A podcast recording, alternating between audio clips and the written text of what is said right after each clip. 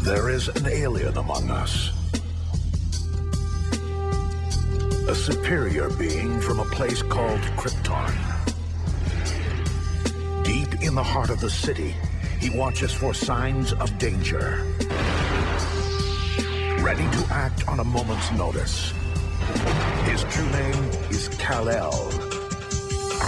You know him as Superman. Maybe you ladies haven't heard about me. The future of Metropolis is in the hands of the Man of Steel.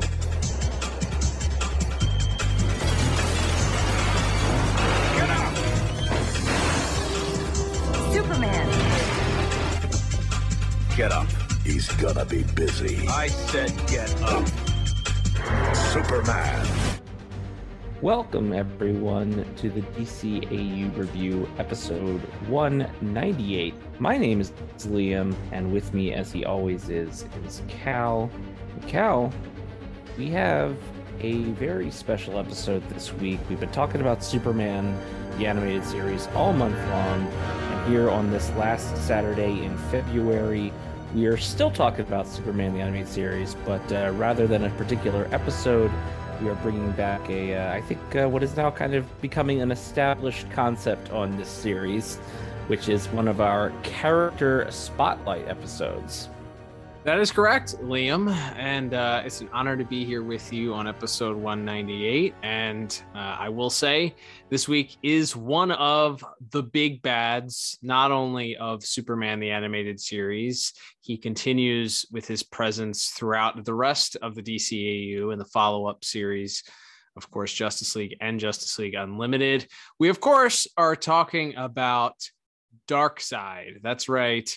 The uh, the big bad Jack Kirby Fourth World creation, and uh, we are excited to bring you volume one of Darkseid. Uh, if you recall, our last spotlight episode was on Hawkgirl, and that episode in particular, we discussed that, hey, there's actually a, a lot of content here for some of these characters. So uh, our very first spotlight was Blight. It was encapsulated. He was a one-season character. We were able to kind of get everything into one episode. That won't be the case with every character, as we've now proven with our last two. But uh, yeah, so we have... Uh, pretty much Darkseid in Superman, the animated series, with the exception of his final appearance in Superman, the animated series, which we will leave uh, sort of as a good segue into volume two when we get there down the road. But I'm excited to talk to you about, yeah, probably, Liam, what I guess is the biggest bad of the Superman, the animated series, maybe outside of Lex Luthor himself. Yeah, it's interesting, um, and we'll we'll certainly get into uh, a lot of his earlier appearances in Superman in a moment here. But yeah, as far as the the big bads of the series, you have your your parasites and metallos and live wires, and then maybe a tier above that you have Brainiac and Lex Luthor and, and and ones like that. But yeah, they really did set up Darkseid, as we will talk about today, as really just this entire other level of threat. And uh, and they used it as a way to tell uh, really interesting stories, and I think a way to give some strong character development for some of the other characters in Metropolis, as we will certainly talk about as uh, as these episodes come rolling in. But yes, we were are, as you mentioned, the character of Darkseid, who has since his inception, but uh, especially I think in the last twenty years, he's really taken over as the big bad of uh, for D C. So, but uh, he first appeared uh, back in Superman Jimmy Olsen number one thirty-four, which was written and drawn by Jack Kirby, with inks by Vince Scaletta. Uh, that was sort of a cameo; you just saw his face. Uh, and then in uh, in his first full appearance was a little bit later on in the Forever People. But yes, as you mentioned, Cal, uh, deeply steeped in the the Jack Kirby Fourth World New Gods uh, era of uh, D C Comics. There's this amazing cosmic uh, wild uh, universe that he sort of created all his own. And uh, and uh, as we have talked about probably countless times on, on this show, Uh, there weren't too many bigger fans of uh, Jack Kirby's characters and his art style than uh, than the people that made these D C A U cartoons, and we we see that uh, on full display right from the very first episode featuring Darkseid and some of the Apokolips characters, that being Tools of the Trade. That's right. And uh, we really don't get the full reveal until the very end of the episode. But uh, this, of course, involves uh, Bruno Mannheim, who is sort of, he's the leader of Intergang. He's the face of Intergang and sort of well-known mobster of Metropolis.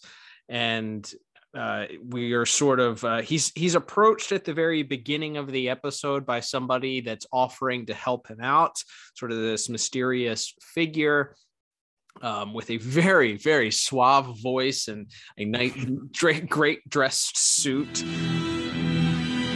Who are you? My name is Kanto, Mister Mannheim. I've been authorized to offer you some assistance. By who? Start talking. Please, put away your so-called weapons. I can assure you they're quite unnecessary.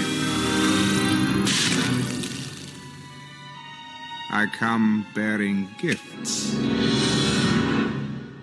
Uh, and uh, he approaches Mister Mannheim and offers him help, seemingly with no strings attached. But of course, we would come to learn that that wasn't the case. Later on in the episode, of course, not only as... Uh, as this this mystery man continues to provide these tools to Mannheim and the Intergang, uh, these sort of intergalactic tools that are they use in their battles against Superman and in continuing to rob Metropolis's various banks and uh, in their clashes with Superman to various successes. They have some small victories, but ultimately uh, end up sort of succumbing to Superman, of course, because it's Superman. It's his show. His name's on the front of the show, so he's not going to lose.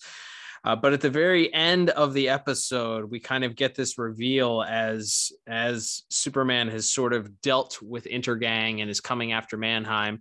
Mannheim chases after this mysterious man and follows him through this uh, mysterious tube, I guess you could call it, uh, that makes a rather loud noise. And as he he chases after him, he realizes he's been transported to a another dimension, a, a hellish looking land. And uh, he this, of course, this mysterious man is revealed to be Kanto, one of the agents of Darkseid. And uh, he he kind of returns to his his true form at this point, wearing his his classic Jack Kirby styled Renaissance festival style costume, and decides, well, it's now time to, well, he's got to pay the piper at this point for the use of the tools that he's been given. And he's introduced to his new lord and master, the man he seemingly made a deal with the devil with. And uh, we are introduced to uh, this man who declares himself to be Bruno Mannheim's new lord and master. And he introduces himself, of course, as only he can. Where in God's name are we? That depends. Which God are you talking about? Listen, buddy, I'm through with these games. I want some answers. You're going to tell me who you work for? Welcome to Apokolips, Mister Mannheim. Who are you? Your new lord and master. You may call me Darkseid.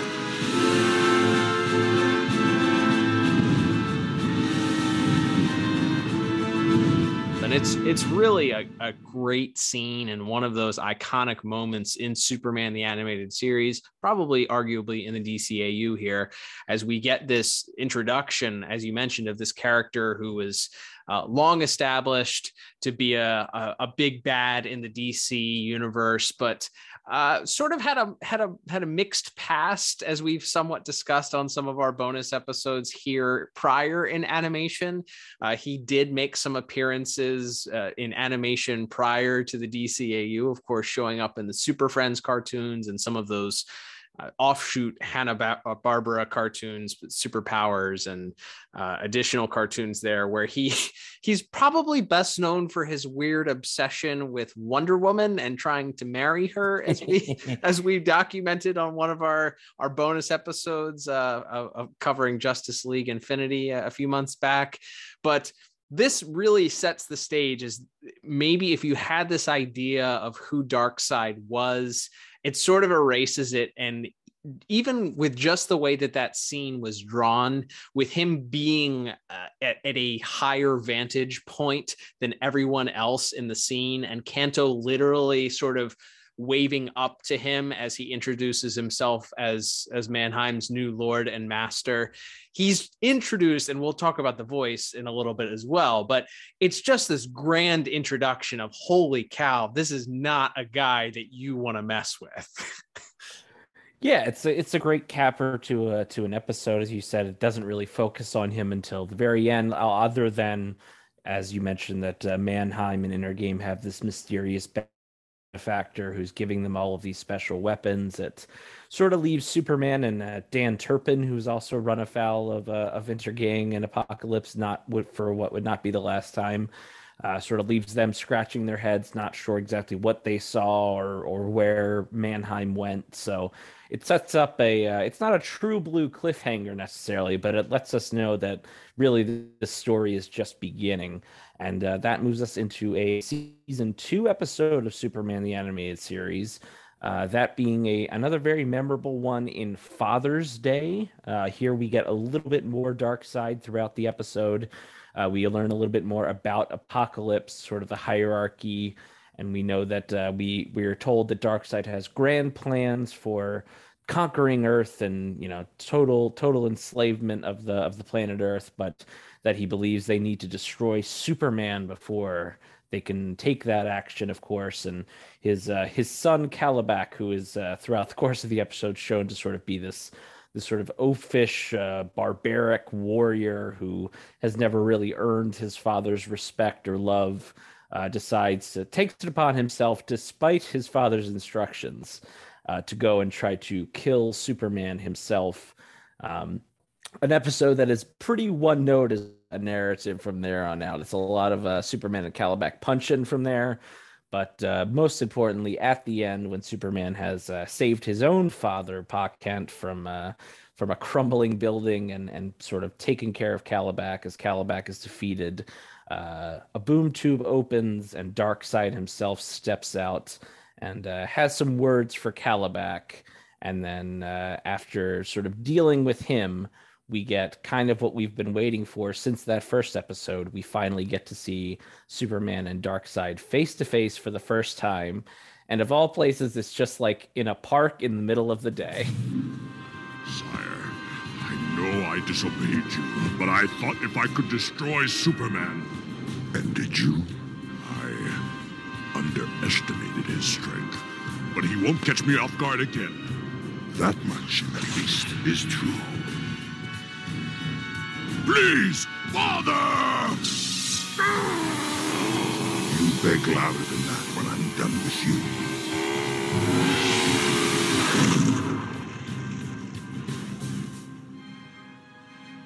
What have you done to him? I asked you a question. Who are you? Answer me!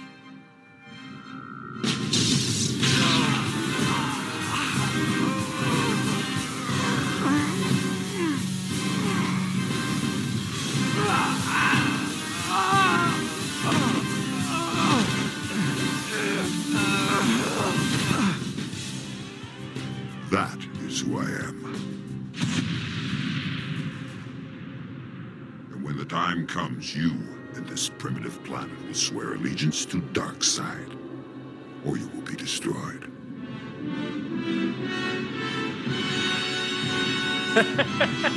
Yeah, it's it's a very odd visual. You know, it's very bright, it's very shiny, it's completely the opposite of what we would generally be used to for the rest of the series, uh, to what we know about Darkseid. It's very opposite of his character.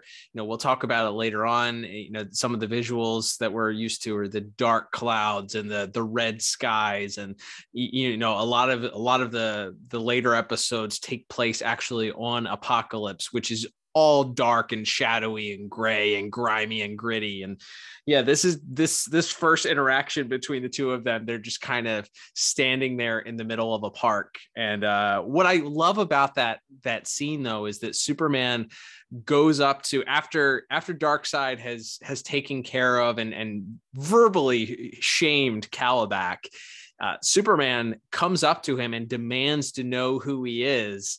And Darkseid just stands there sort of with his arms behind his back, refusing to answer at first, before we get our first sort of, you know, climactic little little battle here. We get a little bit of fighting that happens. It's not it's not straight fisticuffs. Superman doesn't get to lay his hands on him, and uh, get our first appearance of the Omega Blasts in this episode also. Mm-hmm. Uh, so we we get that, again, another trademark.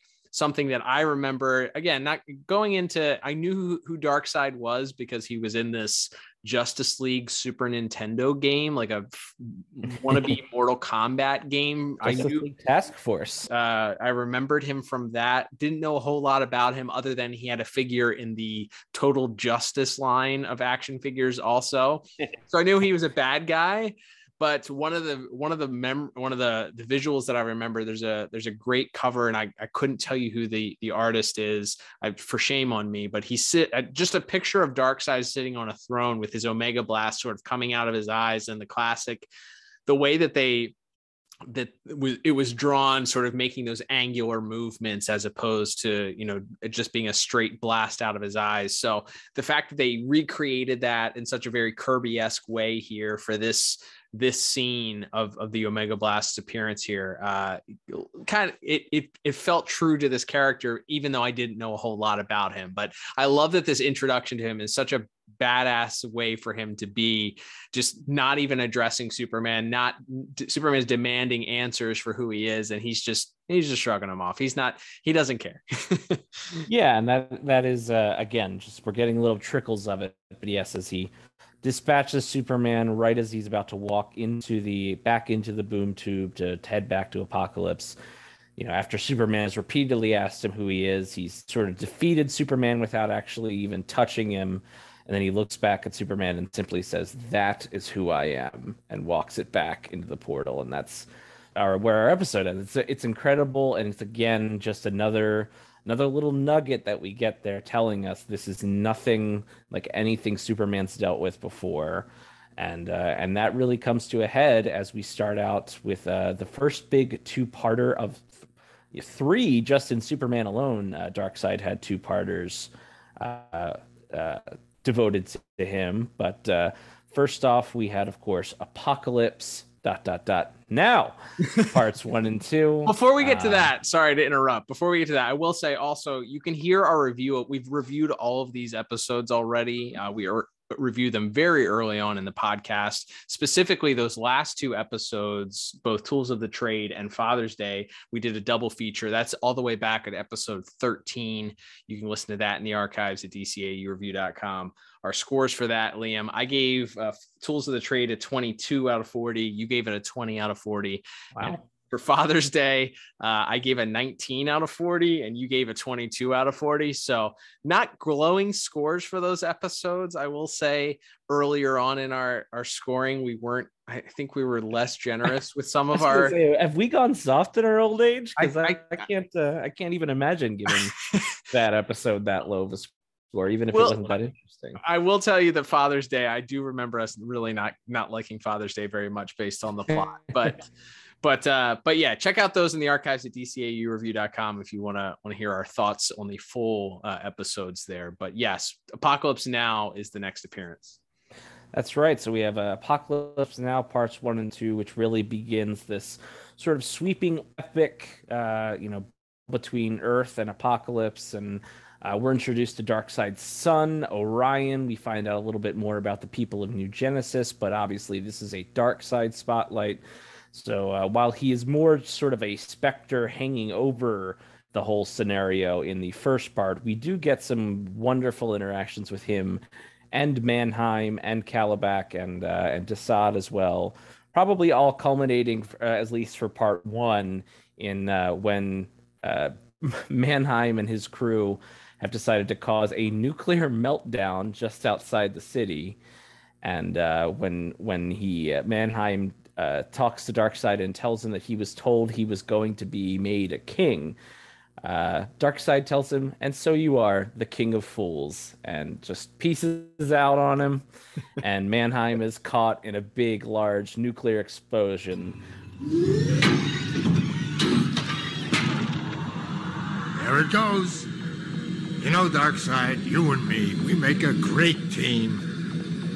Mm, indeed. You have served me well, Mister Mannheim. And now, farewell. Huh? But kids, what about me? You promised you'd make me a king! And so you are, the king of fools. Darkseid? Darkseid! No! Which, uh, that's that's the end of part. That's our cliffhanger, our first True Blue cliffhanger uh, for this Darkseid character, as he he uses people as much as he can get out of them, and then he will have no problem dispatching them in whatever way he sees fit. And that sets up part two, which is really just all about him just running Superman ragged throughout this, uh, as we get into this second part.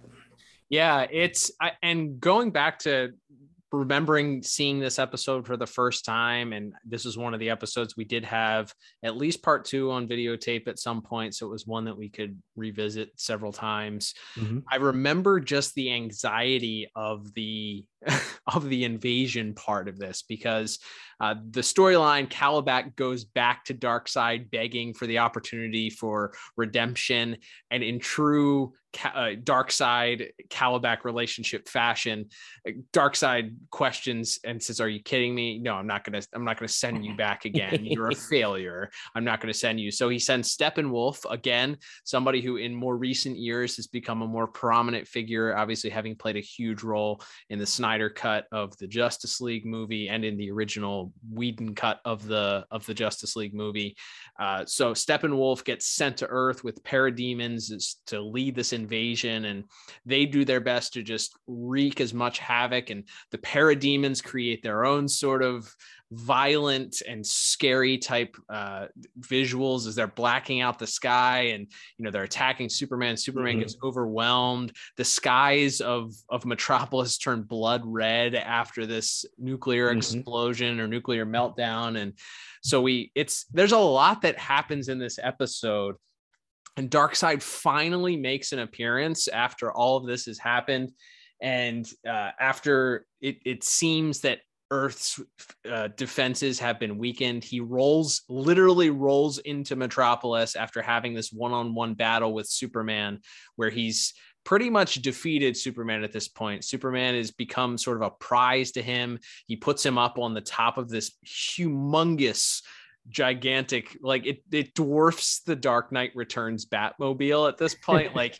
it's a gigantic tank, and Superman is sort of his glorified hood ornament, uh so to speak. They're just sort of uh captured, you know, sort of in a in a star-crossed pose there, as he sort of parades Superman through the city as his this fallen hero, and and uh shows them that uh you know, hey, I I've I've defeated your hero, and I'm here to to to triumph over you. People of Earth, I am Darkseid, Lord of Apokolips. Here is your savior, cowed and broken. I have crushed him as easily as I have crushed all who have dared to oppose me throughout the cosmos. I am power unlike any you have known. Absolute, infinite, and unrelenting. You have no choice but to prepare for a long, dark future as my subjects and my slaves.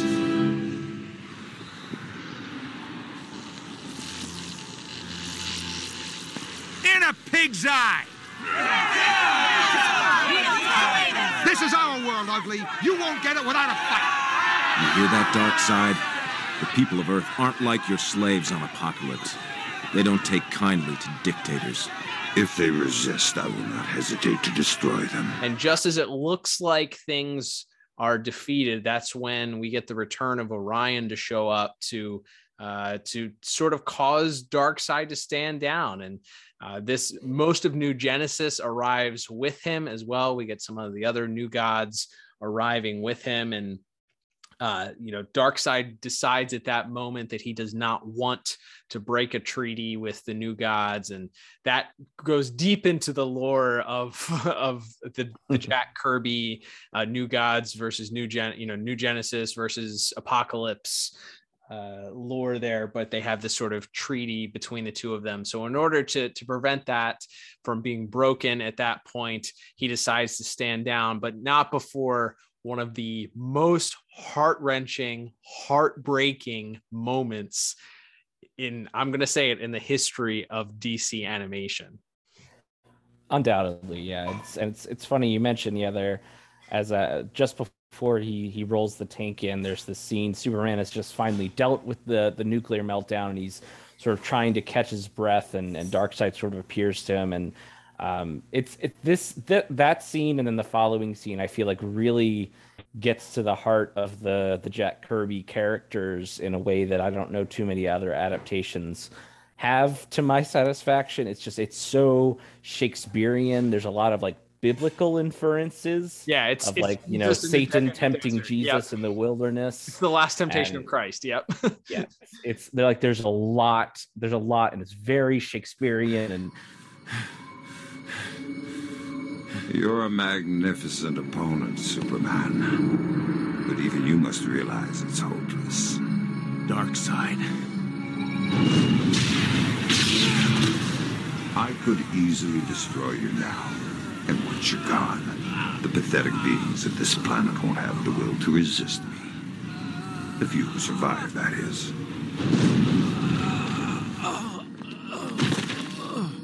However, if you join me as my loyal vassal, I could guarantee a modicum of restraint.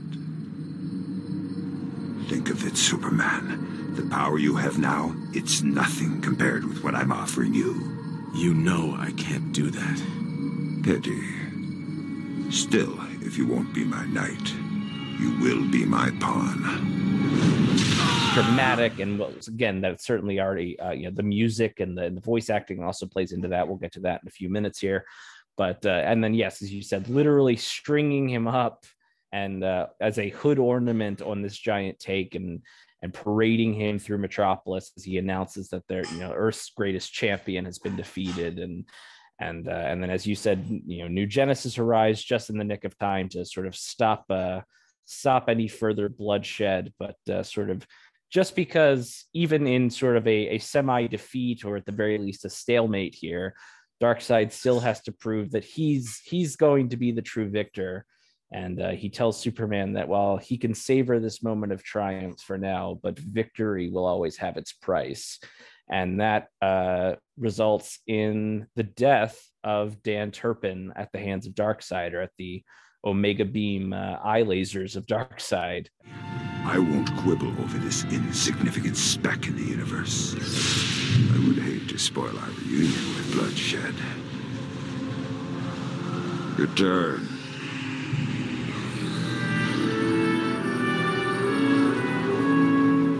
Go on, you mangy buzzards, and don't come back. Savor your moment of triumph, Superman. But remember, victory has its price.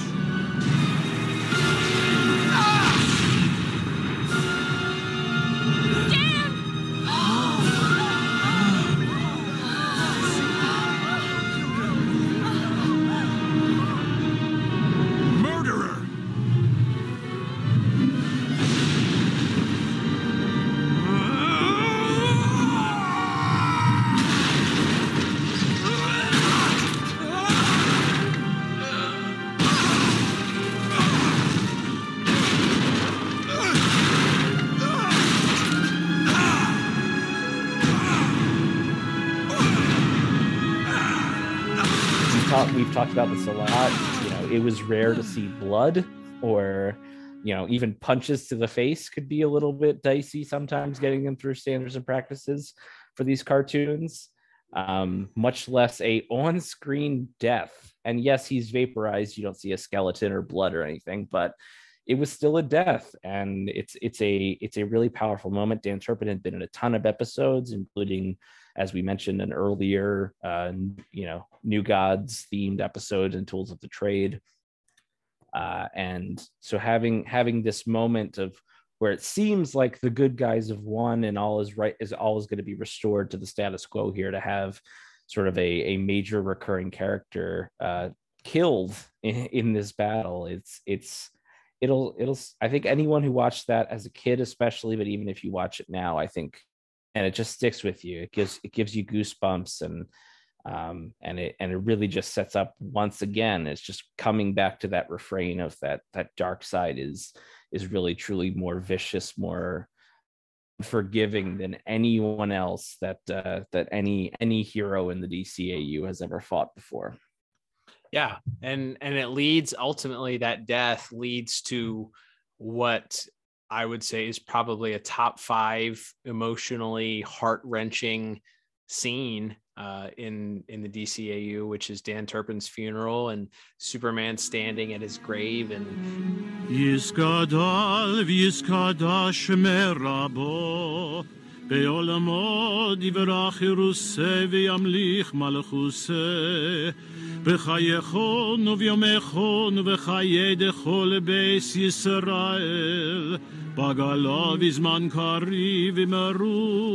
Amen.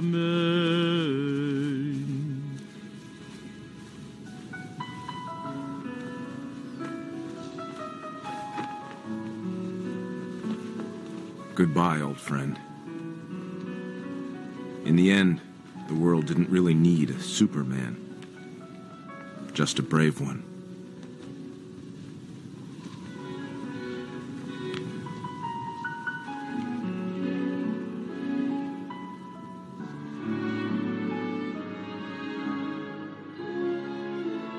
Just the visuals from all of that, you know, that it's giving me chills now thinking about it. So uh, all of that because of of the ruthless nature in which they decided to make this Darkseid character appear. Uh, yeah, it's it was heartbreaking, and it made you like, there's nothing there's nothing better than a, a heel, if you want to say it, if you want to use the terminology that you hate. Crossover. crossover right you have to like you want to hate the bad guys you have mm-hmm. It's so cool nowadays to make a bad guy an anti-hero, and you want to make oh shades of gray and oh mm. maybe he's not as bad as you thought he was. And uh, honestly though, and, and I think I think the comparison between Darkseid could be made to a character like Thanos, who of course is his mirror opposite in Marvel. And I one of the issues that I had with Marvel was that I felt like they tried to, at parts in various parts of those movies, make Thanos, you could from a certain point of view see Thanos as a as a sympathetic character. There was there was a motivation behind what he was doing that could be looked at from some some point of view to say, all right, well, he's doing it for this reason. Darkseid does everything that he does in in the D C A U because he's evil. There's yeah. no shades of gray. Like, he is evil. There is no liking this guy yes. uh, at, at all. And this just cemented that that fact. And then, of course, this was some. This is something that will come back later on in in uh, further down the line. This motivation of avenging. Uh, hey, that's uh, that's a crossover. Avenging Dan Turpin's and Dan Turpin's death there. So, uh, yeah, it's it's a great episode. I will say you can check that out in the archives at D C A U review dot com. We cover that on episode fifteen, so way back there. And uh, I, you and I, again, I think I think we've gone soft in our in our later episodes here, because you gave it a thirty out of forty. I do remember the animation in, in part two not being great. I remember us having some issues. Yes, with that. I do remember that as well. Despite some of the the better the the memorable visuals, that the animation overall, there were some issues in part two. But and I gave it a twenty-eight out of forty. So not again not super high marks for these episodes, but hugely impactful, and and some of the most memorable scenes and lines throughout the entire Superman the Animated Series, and in, in those episodes uh in this series of episodes for sure. Absolutely. And I just I just want to go back to what you said just for a second here, um about the the unrelenting evil that that Darkseid is really only seen. All he everything he looks at, every planet, every world, every person, is just something that is conquered. And it's, you know, it was very I you know uh very clearly informed. Again, you know, Jack Kirby served in World War Two, um and you know fought and and killed killed, act, you know, fascists and Nazis. And you can tell when he when he was t- writing the story, there was very clear, there's very clear, you know, parallels to real world dictators here, and to make them this, make Darkseid this completely unrelenting force that all he is interested in is conquering and dominating, uh, and and whatever gratification he wants, and he will take by force. And really, just it could not have been enforced any better than in that uh, that two part episode, Apokolips Now. And uh, again, as as Cal said, we will be leaving uh, a lot of the other big D C A U Darkseid moments for Volume Two, but we have one more, or technically a pair of episodes to talk about Uh, for this volume one, and that is uh, Darkseid has a very sort of minor appearance in uh, in the episodes that introduce Supergirl to the D C A U, that being Little Girl Lost parts one and two. Uh, Darkseid himself only does appear briefly uh, in part two. Uh, obviously, he's sort of, his shadow looms over it as we do get the introduction of Granny Goodness and the female Furies, as well as some new sides of Intergang and some other other uh, fourth world characters. We'll probably do a, I think we can probably do a character spotlight on Granny one day. So for sure, I, uh, probably the rest. Will, of you. We might lump them into into like a, you know, the rest of the the rest of yeah, the a New Gods spotlight. Or there we go. Like yeah, love that. But uh, but yeah, so uh, we won't we won't focus too much on that. But yes, we do once again see Darkseid. Uh, you know, he's Superman is captured and brought to Apokolips. Supergirl is able to save him, and since he is no longer able to invade Earth, he decides to uh, allow Granny and her gang to create a device that is going to magnetically pull an asteroid towards the Earth. If he if he can't have the Earth, if he can't conquer the Earth, nobody can. So again, just not only is he uh, you know, this horrible, you know, uncompromising monster, but he's also a sore loser, as we find out. If if the Dan Turpin thing didn't didn't nail that home hard uh, hard enough, he also uh, is going to uh, sort of try to cause an asteroid to hit hit the Earth, uh, just uh, just to sort of uh, get a skirt around the whole uh, you know, can't can't attack the Earth without uh, the treaty with New Genesis being ruined. So again, a minor appearance for him, but again, just just reminding us that he's still out there. And that uh, and that Superman and his final battles are yet to come. Yeah, absolutely. It's a that's a fun one. Also, we covered that one a little bit later in the uh, in the series. We covered that on episode fifty-seven in the archives at D C A U review dot com. And uh, our scores, uh, we they, out of all of the the Apokolips and Darkseid featured episodes, this was the one that we enjoyed the most uh, out of these. At least we, uh, I gave a score of thirty-five out of forty, and you gave a thirty-three out of forty for this two-parter. Uh, there is some fun. There's a lot of Ed Asner in this as uh, Granny, God rest his soul. Uh, you know, just doing great Ed Asner as Granny Goodness stuff.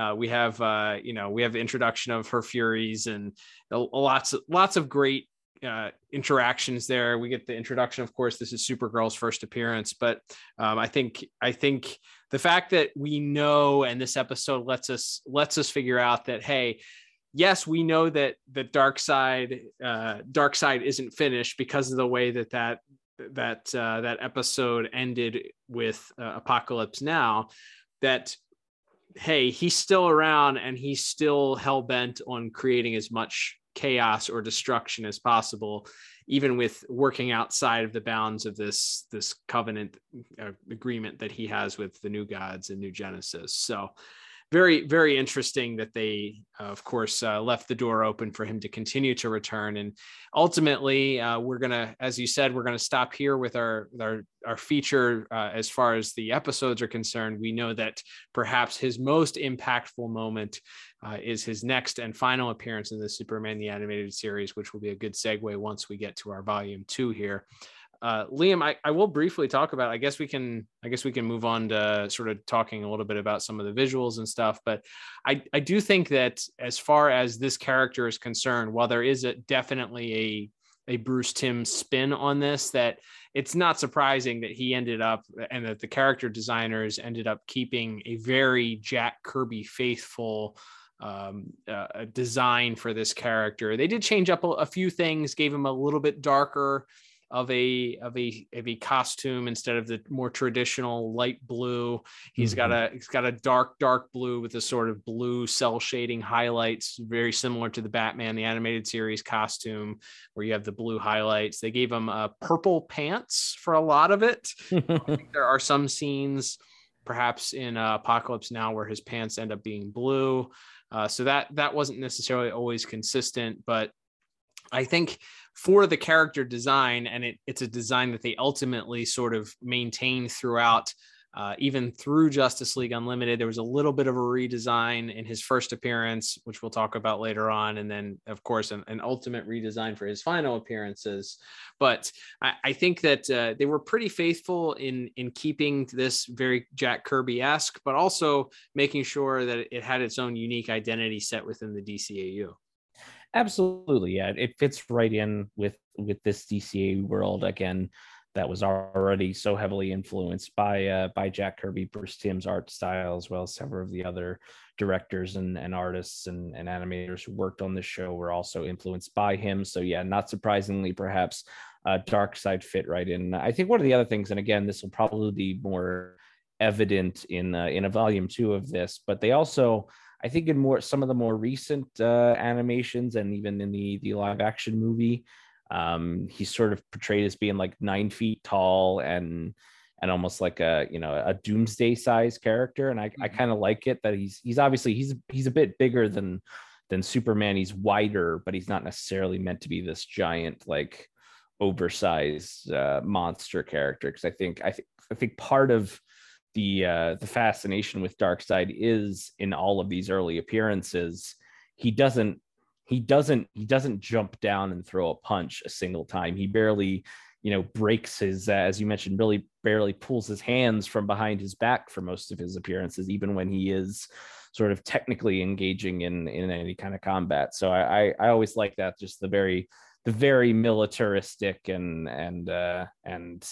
and uh proper uh, way that he sort of is constantly standing and walking and and uh, and all of that, I thought thought played very well. And also just the the size of the character, he still feels very imposing and scary, but but isn't necessarily going so far into like the uh the the Godzilla size version almost. So uh yeah big yeah, definitely think the uh, they nailed the uh, the look for Darkseid and a lot of those new gods characters. And uh Speaking uh, now that we've talked about the looks and the uh, that sort of the narrative of Darkseid here in Volume One, we would be remiss not to mention what else the the music and sort of the main Darkseid theme in particular, which again we first hear in Tools of the Trade as Darkseid announces that he is Bruno Mannheim's new lord and master, and and says speaks his own name for the first time in the series.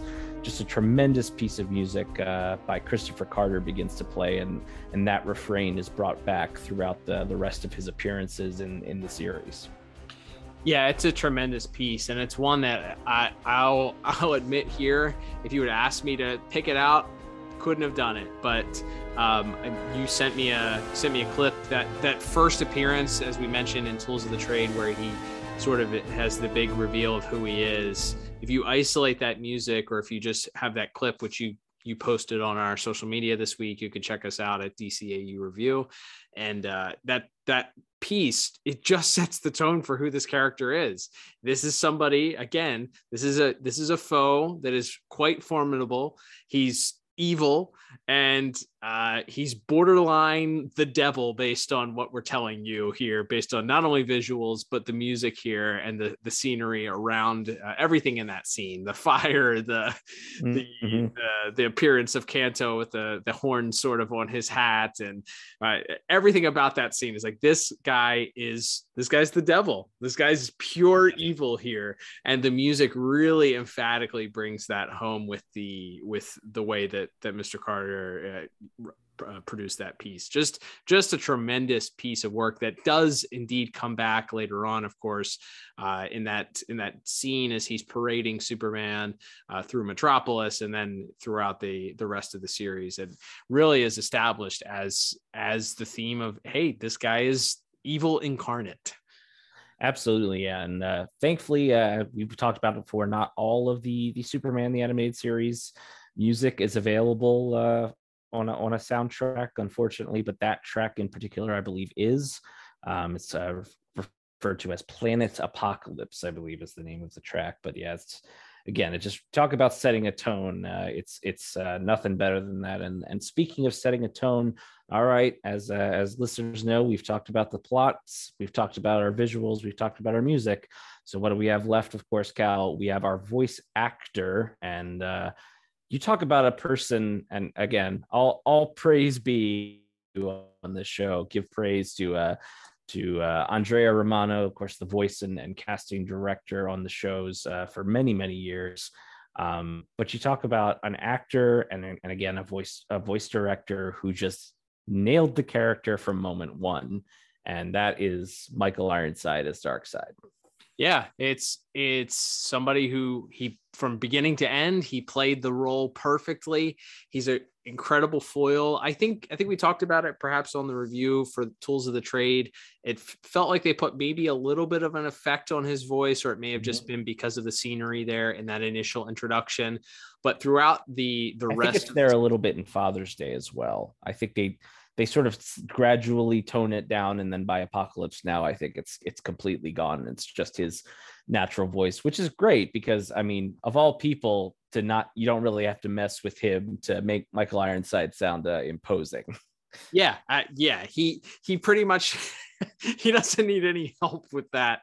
Uh, he's he's a pretty intimidating sounding voice on his own, which is probably why he was cast. So I do appreciate the fact that they they did pare that back. We've talked about it uh, several times in recent months, and certainly with Superman the Animated Series, how sometimes those uh, sound design can sometimes work against uh, the enjoyment of the program. Not always, but sometimes uh, can take away sometimes from the episode. So uh, I don't think I don't think that it takes anything away necessarily from the initial episodes. It does. It is a very impactful way to introduce the character, but I will say that I appreciate that they ended up sort of toning that back all the way and allowing uh, Mister Ironside's true vocal performance to come through, because it's, it's great. It's fantastic. It, he fits the part well. He knew exactly what he knew what the assignment was, as the kids say. Mm-hmm. uh, and and he he fulfilled his role to the T. Uh, he comes across as an adversary, a, a willing adversary to Earth's mightiest hero and Superman. And not only that, but he also, as as we mentioned, he clearly at times, because of his evil nature, he savors the ability to torture Superman or to, you know, to inflict extra pain. He's not just, it's not just enough for him to conquer or to be evil or to rule. It's the enjoyment that he gets out of, you know, the, the extra in, inflicting of pain or, or chaos or destruction. There's additional enjoyment, and Mister Ironside's performance communicates that so incredibly well, I think, in in each and every way. uh, I think that his his dynamic with Kalibak, as we mentioned, also there is there is a a dark humor to it, because Kalibak can never do anything right, but it's not played for humor. There's there's nothing about it that says that Darkseid is anything but completely sincere in his disdain and disappointment for this failure schlub of a of a son. And uh it's it's again, it's communicated extremely well through Mister Ironside's uh his his performances. So uh you know, we throw around perfect casting on the show a lot, and uh, yeah, I'm gonna say it again, this is a perfect casting, because he's he is this character embodied. Absolutely. Yeah. There's uh as, as you mentioned, those, uh, it's just, it, there's nobody that I, I could imagine doing it as, as perfectly as he did, especially for this version of the character. And yeah, whether, whether it's in those sort of, as you said, those quieter moments when he's just speaking with disdain towards Desaad or, or, or Granny or, or any of these other subordinate characters like Kalibak, uh, or when he's making his sort of his grand speech to the people of Earth, and he's, you know, his voice is booming, and he's, you know, talking about how he's, you know, bloodied and beaten their, you know, their greatest hero and all of that. And uh, just, yeah, every, every moment of that is uh, just dripping with just sinister, uh, sinister energy. And, and, uh, and Mister Ironside is absolutely uh, a tremendous choice for that role. um, definitely, as as we often talk about with uh, with with these voice actors, uh, one hundred percent that's the voice you hear in your head when you're if you're reading a Darkseid uh, comic or anything like that. So absolutely a tremendous job by Mister Ironside.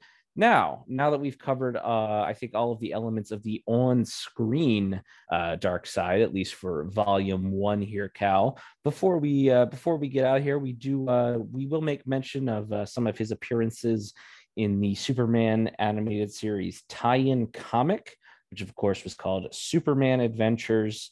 Uh, he actually appeared in quite a few uh, issues, though very rarely was he sort of the main character or the main threat. Usually he's just sort of around in them, sort of the threat looms, uh, uh, kind of as, I guess, as often he was in the, in the in the earlier appearances in the series. But mm-hmm. he appeared in Superman Adventures twenty-one, twenty-eight, forty-one, fifty-three, sixty-five, and sixty-six, with uh, sixty-six being the final issue of the series. Uh, any uh, any tie-in comic book adventures uh, featuring Darkseid that stand out to you? Well, first of all, if I may may mention, all of these issues are available on the wonderful, amazing D C Universe app, my favorite app that I have on my phone. Just a tremendous way to enjoy D C Comics. If you're a D C Comics fan, highly advise you checking out this app. It's a wonderful app. It sure is. But yeah, speaking of uh, highlights, I did before, just for research, before uh, you know we got on the air, I went back and, and read some of these and skimmed through some of them. And the one that stood out to me, we we read all of these. We had all of these, I'm pretty sure, when we were growing up. And the one that stuck out to me, which I had had not, I would not have remembered it had, you know, if I had a gun to my head, but I remembered it instantly after seeing the cover and then, then flipping through the pages. But uh, Superman Adventures number twenty-eight sticks out to me. That's a, it's an episode or an issue uh, written by the famous Mark Millar uh, and uh, penciled by Mike Manley and inked by Terry Austin. Uh, the cover is actually by uh, Mister Rick Burchett. And uh, another familiar name, Terry Austin mm-hmm. and uh, Marie Severin also worked on this one. But the reason why this one stands out to me, not just the fantastic cover by Mister Burchett, uh, who it's uh, it says, "This is a job for Jimmy Olsen, question mark. And it's got Jimmy Olsen doing the shirt reveal with the Superman logo, standing in front of Kalibak, some Parademons, and the the Darkseid statue that was, of course, the main uh, visible reminder that you are on Apokolips. So we we get a story called Jimmy versus Darkseid, and uh, what happens is this is we go through the issue and there's a just a completely out of nineteen fifty-four Superman story where Superman and Jimmy swap brains or swap bodies. There's like a body swap that occurs because oh, Kalibak, that old thing. Kalibak comes to Earth and has this weapon and uses this mind swap thing. He then captures Jimmy, who is Superman in Jimmy's body, and brings him back to Apokolips. Darkseid is angry because he feels like he's sort of broken the treaty uh, with the New Gods and isn't happy that he's brought Superman Jimmy to Apokolips. And this, of course, leaves the opposite, of course, true. So back on Earth, we have Superman's body with Superman with Jimmy Olsen's brain in it, and Jimmy has to be Superman. And there's, of course, a, a climax where the two of them inter, you know, the, their two paths cross, and Superman as Jimmy and Jimmy as Superman have to save the day. And it's it's just it's so wacky. It's straight out of that sci-fi goofy, you know, silver age of comic books or golden mm-hmm. age of comic books. That just, one hundred percent.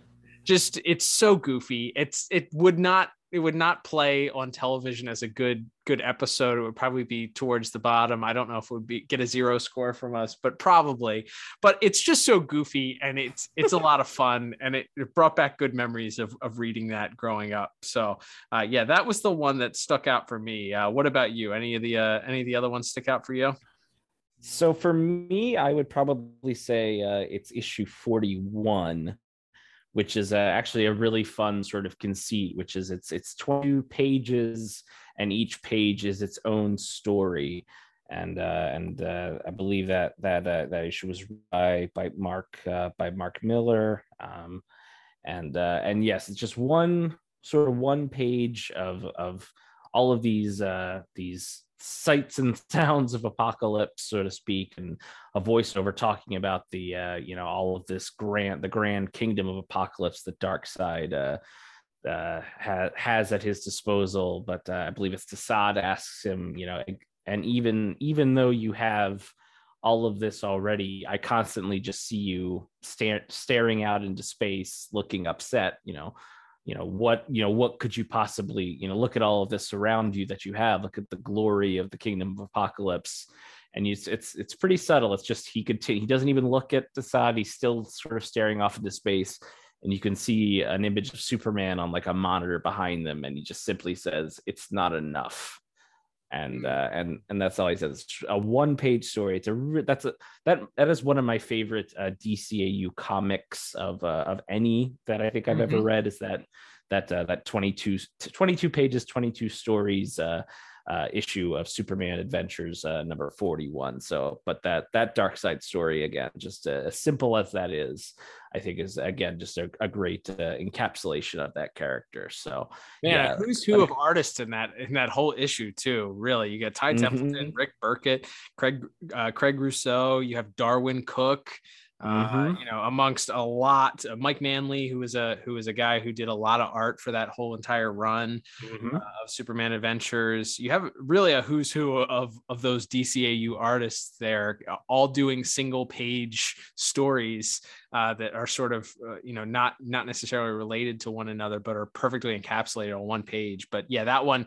that one, I, I th- feel like it's, I think the story is called The World According to Darkseid or something like mm-hmm. that. And it's such a, it's such a great, uh, it, it perfectly encapsulates that, that character and his motivation and, and that motivation of evil, of just never being satisfied. He needs more and more and more, that greed. Uh, so I, yeah, I love that. That's great. Absolutely, Cal. And uh, as that begins to wrap us up, we have one final category that we will touch on. Uh, not a lot to talk about in this section, but we, of course, are talking about merchandise and, in particular, action figures and statues, uh, where, again, since we, we're only focusing on this first volume in Superman the Animated Series, we'll stick to specifically Superman the Animated Series branded Darkseid stuff here. So uh, really, we only have two things to talk about, uh, one action figure and one statue. Am I right? Yeah, I was looking to see there might be some international, um, some like international fast food toys or something like that. Mm-hmm. Um, I was trying to trying to do some some look-sees here, maybe a HeroClix or two also mm. uh, that represents his time. I know HeroClix did a, a some series based on D C A U properties. Not sure if it was Superman or based on uh, Justice League, because there was some kind of mishmashing in between different sets. But yeah, for the most part, we have we have uh, Kenner's Omega Blast Superman, which uh, I only ever remember seeing in stores one time. And it's pretty faithful. I feel like it's a pretty faithful representation of what, what it would look like as a Bruce Timm drawing. Didn't quite look like what he looked looked like in the show. His pants were very purple, and they painted his uh, his his whole tunic black.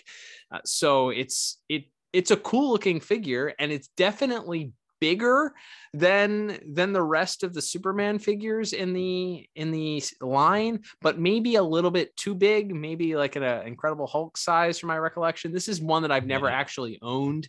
Uh, very interested in in perhaps uh, procuring one in the future, but it's not uh, not a cheap figure actually. So uh, if you're looking to uh, to to to shell out some some pennies for it, uh, save save them. It's not not too expensive, but not not one that you're going to get on the dollar bin either. Mm-hmm. Yeah, I, I I think my uh, my memory of this figure is that I don't think I knew it existed until maybe five or six years ago. I think I uh, I you know stumbled across it in eBay or a Google search or something, and because uh, I was I was aware, obviously, and we'll get to that in the in future episodes. Uh, you know, he had a few figures in the Justice League lines, but um, yeah, I was not even aware that there was a Superman the Animated Series uh, Darkseid figure. And yeah, that was sort of my note on it too. He's just, he's a little too big, and uh, it's a, yeah, it's a good looking figure, but doesn't, yeah, it doesn't quite capture. It's also Dark squatting. Side. He's, yes. He's like a weird squat going on. Yes. Yes. I, I yeah. It's like, like I said, it's, it's impressive that it, they even made a figure that big at the time. Cause I think a lot of the characters, even if they were physically bigger at the time, were sometimes in that kind of line would be a little, uh, be a little small. I always remember being disappointed in the the Killer Croc figure at the time, but mm-hmm. uh but uh for sure, yeah, it's it's a, it's a nice figure, and obviously if you're if you're any kind of completist for for Superman the Animated Series merchandise or anything, then you gotta ha- have it. But uh yeah, it's it's not yeah not even the best D C A U Darkseid figure, to be to say the least. But then yeah, our, our really our only other piece of merch, as, other than you mentioned maybe some some international Uh, Happy Meal toys or something like that, or we have a a Diamond Select uh statue, like a bust statue, and I believe it's also a piggy bank. Yeah, I'm seeing I'm seeing it listed as a resin bust and also as a as a bank, so I'm not sure if they're two different things because they look a little different based on what I'm seeing here. One looks like a resin bust, both created by Diamond Select, and the other one looks like it could be uh it could be a bank. I, I don't know, it's it's hard to tell, but I I do see that it's about six uh, the bust at least is about six inches tall. It, it is a bust. It's truly just him from the waist up. Um he does have the classic sort of Kirby stance for Darkseid, which is another thing that they incorporated in the show several mm-hmm. times. There's several great shots of him standing there with his arms uh, bent at a ninety degree angle, sort of holding his own wrist behind his back, which is a great sort of, feels like a very militaristic stance for a military leader uh in charge of, you know, sort of surveying the scene uh, as, as as the invasion is occurring, or just sort of a an at ease, like not not quite threatened, very cocky cocky assure of oneself that they don't even have to have your hands in front of you uh sort of stance. But yeah, that that from what I'm seeing, it might be the only additional merchandise. Which if you have something else that we may have missed, feel free to tweet us at D C A U Review, or uh, you know, comment on one of our posts on Instagram at D C A U Review, because Uh, other than maybe some t-shirts or or stuff like that that, you know, may have been sold at the Warner Brothers store, there's always that merchandise too that uh, we sleep on occasionally. You never know, some of that stuff pops up from time to time, stuff you never knew existed from the Warner Brothers store. But from what we saw, it's a very limited uh, limited amount of of merchandise out there that featured Superman, uh, Darkseid from Superman the Animated Series. Absolutely, yeah. Not as many uh, collectibles as as one would like for uh, for for for Darkseid. Again, being that he was such a a big part of the series, but uh, you know, still still cool that he he at least has a figure. There's there's a lot of, I think there's certain Superman characters who didn't even get a figure made, or at least not a good one. So at least he at least he got that far to it. But uh, yeah, as that. Uh, That begins to wrap us up here. Uh, thank you, everybody, for listening. We definitely want to hear feedback on these. As always, uh, we want to know what your favorite Darkseid moment of these episodes we talked about in Volume One here is, um, and and generally your thoughts on the music, on the on the voice acting. Do you wish we had seen more of him throughout the uh, the earlier episodes? Should they have teased him out a little bit more before he before he finally showed up? Would love to hear your feedback on all of that, and sort of what your favorite moments are with this character, and uh, and what we you would like to hear next as far as uh, spotlight uh, character spotlight episodes. We're not necessarily doing one every single month, but I, I as as Kalila and I have talked about uh, on and off the air, you know, with with a, a finite amount of uh, episodes remaining for us to cover, I think you will start to see us work these in a little bit more frequently as uh, as the the weeks and months and years go on here. So uh, having a lot of fun talking with this, and it's always fun to reminisce these episodes, especially in this case, Cal, episodes that we covered way way back there in uh, in the very early days of our podcast, just burning through all those Supermans, uh, and uh, it was it was definitely fun. Yes, yeah, yeah, it's it's rough, but uh, but yeah, it's, it was so it was great uh, under this lens of a, a character spotlight on Darkseid that we got to revisit some of that today. Absolutely. Yeah. We love to hear your thoughts too. So we've done uh, two villains and a and a tweener, I guess, uh, a, a hero that turned into a villain that went back to being a hero, or, you know, that, that could have been a villain. So, uh, you know, we'd love to hear your suggestions if you're looking at some. Obviously, we're looking for characters that we've already covered uh, the bulk of, or the, a lot of what they've, uh, a lot of, of their character arc, uh, you know, throughout. So we're not going to, and it has to be a character. If it's, if it's a big character, it's not going to be everything in one episode. We've already said, if you suggest the joke, Joker, it's not going to be it's not going to be a, a full encapsulation of, of that, because we'll be here for a couple hours doing that. So uh, if you have some lesser known or smaller characters, or hey, if there's a theme, like we mentioned before, you know, maybe some New Gods, a New Gods episode down the line, uh, we can feature some of these smaller characters and talk about their appearances and some of the tie-ins and their, you know, some of their merchandise. Then hey, let us know. We'll, we'll be happy to, to focus on maybe a theme also for a, a spotlight episode. But yeah, had a A lot of fun talking about Darkseid, and uh, certainly excited as we get through some of these later Justice League Unlimited series in the in the future. You know, covering some of those uh, those later appearances of Darkseid and uh, and uh, his his everlasting shadow that seemed to cast over the D C A U. So yeah, lots of fun. But Liam, we are actually turning the page, because this is the final Saturday of the month, and that means that uh, we're going to be covering something new next month. But before then, I think we have to take a brief trip around the multiverse. What do you say? That is absolutely right, Kyle. I love that idea. We are going to be doing an Elseworlds review next week, episode one ninety-nine. Uh, we've uh, we actually already told told uh, said what what we're doing on somebody else's podcast, but uh, yeah, so uh, we we do have something kind of big planned for two hundred and beyond. Actually, uh, some fun stuff coming up, but we have one ninety-nine, which we're equally as uh, excited about. And uh, I don't know if anyone's heard, but there's a new Batman movie coming out. What? I know. I mean, you. A commercial for it or something, but you know what, I, yes, I did get Little Caesars the other day, and Little Caesars that's there my my calzone was in the shape of a bat, and I thought that was very strange.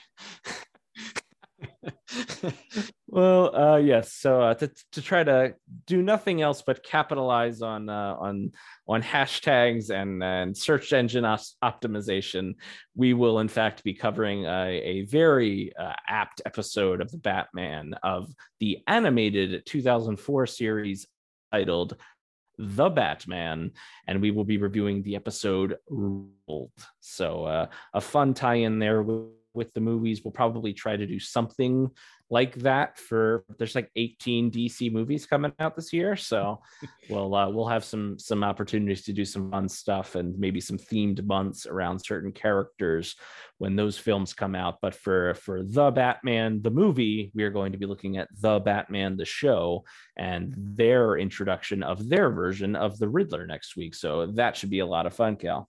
It should be awesome. What's the name of the episode? It is in fact called Riddled. Riddled. There we go. Sorry, you dropped out there. That's great. Yeah, I'm I'm excited. I'm excited for the movie. Who isn't? And uh, certainly excited to cover another another show that's been getting some love. We know that it's it's coming out uh, on getting an H D release, I believe, this year on Blu-ray. Mm-hmm. So very excited to uh, to give a a, an, a deserving show that doesn't get a whole lot of love. Uh, because of the shadow that that sort of casts over it from from the D C A U, but something that a lot of people have a lot of love for. So excited to uh, to talk about their very unique spin on the Riddler. Can't wait. Absolutely, Cal. Thank you, everybody, again for listening, whether you do so on Apple Podcasts, Google Podcasts, Spotify, or perhaps you are listening slash watching on the Pod Tower YouTube channel. Uh, we thank you, and uh, wherever you are listening, if you could uh, make sure you're subscribed to us, and if uh, the app you're listening to allows you to leave us a review or give us five stars or anything like that, we would appreciate the time you take to do that. You can also visit us at D C A U review dot com. We have a store up there. You can get yourself a shirt or a mug or something. Help support the pod that way. You can also head to anchor dot f m slash D C A U review. That's sort of our main hosting site where you can find all of our episodes. But uh, a lot of fun stuff coming up for our podcast as we approach episode two hundred. But until then, I'm Liam. And I'm Cal. And we'll be back next week with another episode of the D C A U Review. Bye-bye.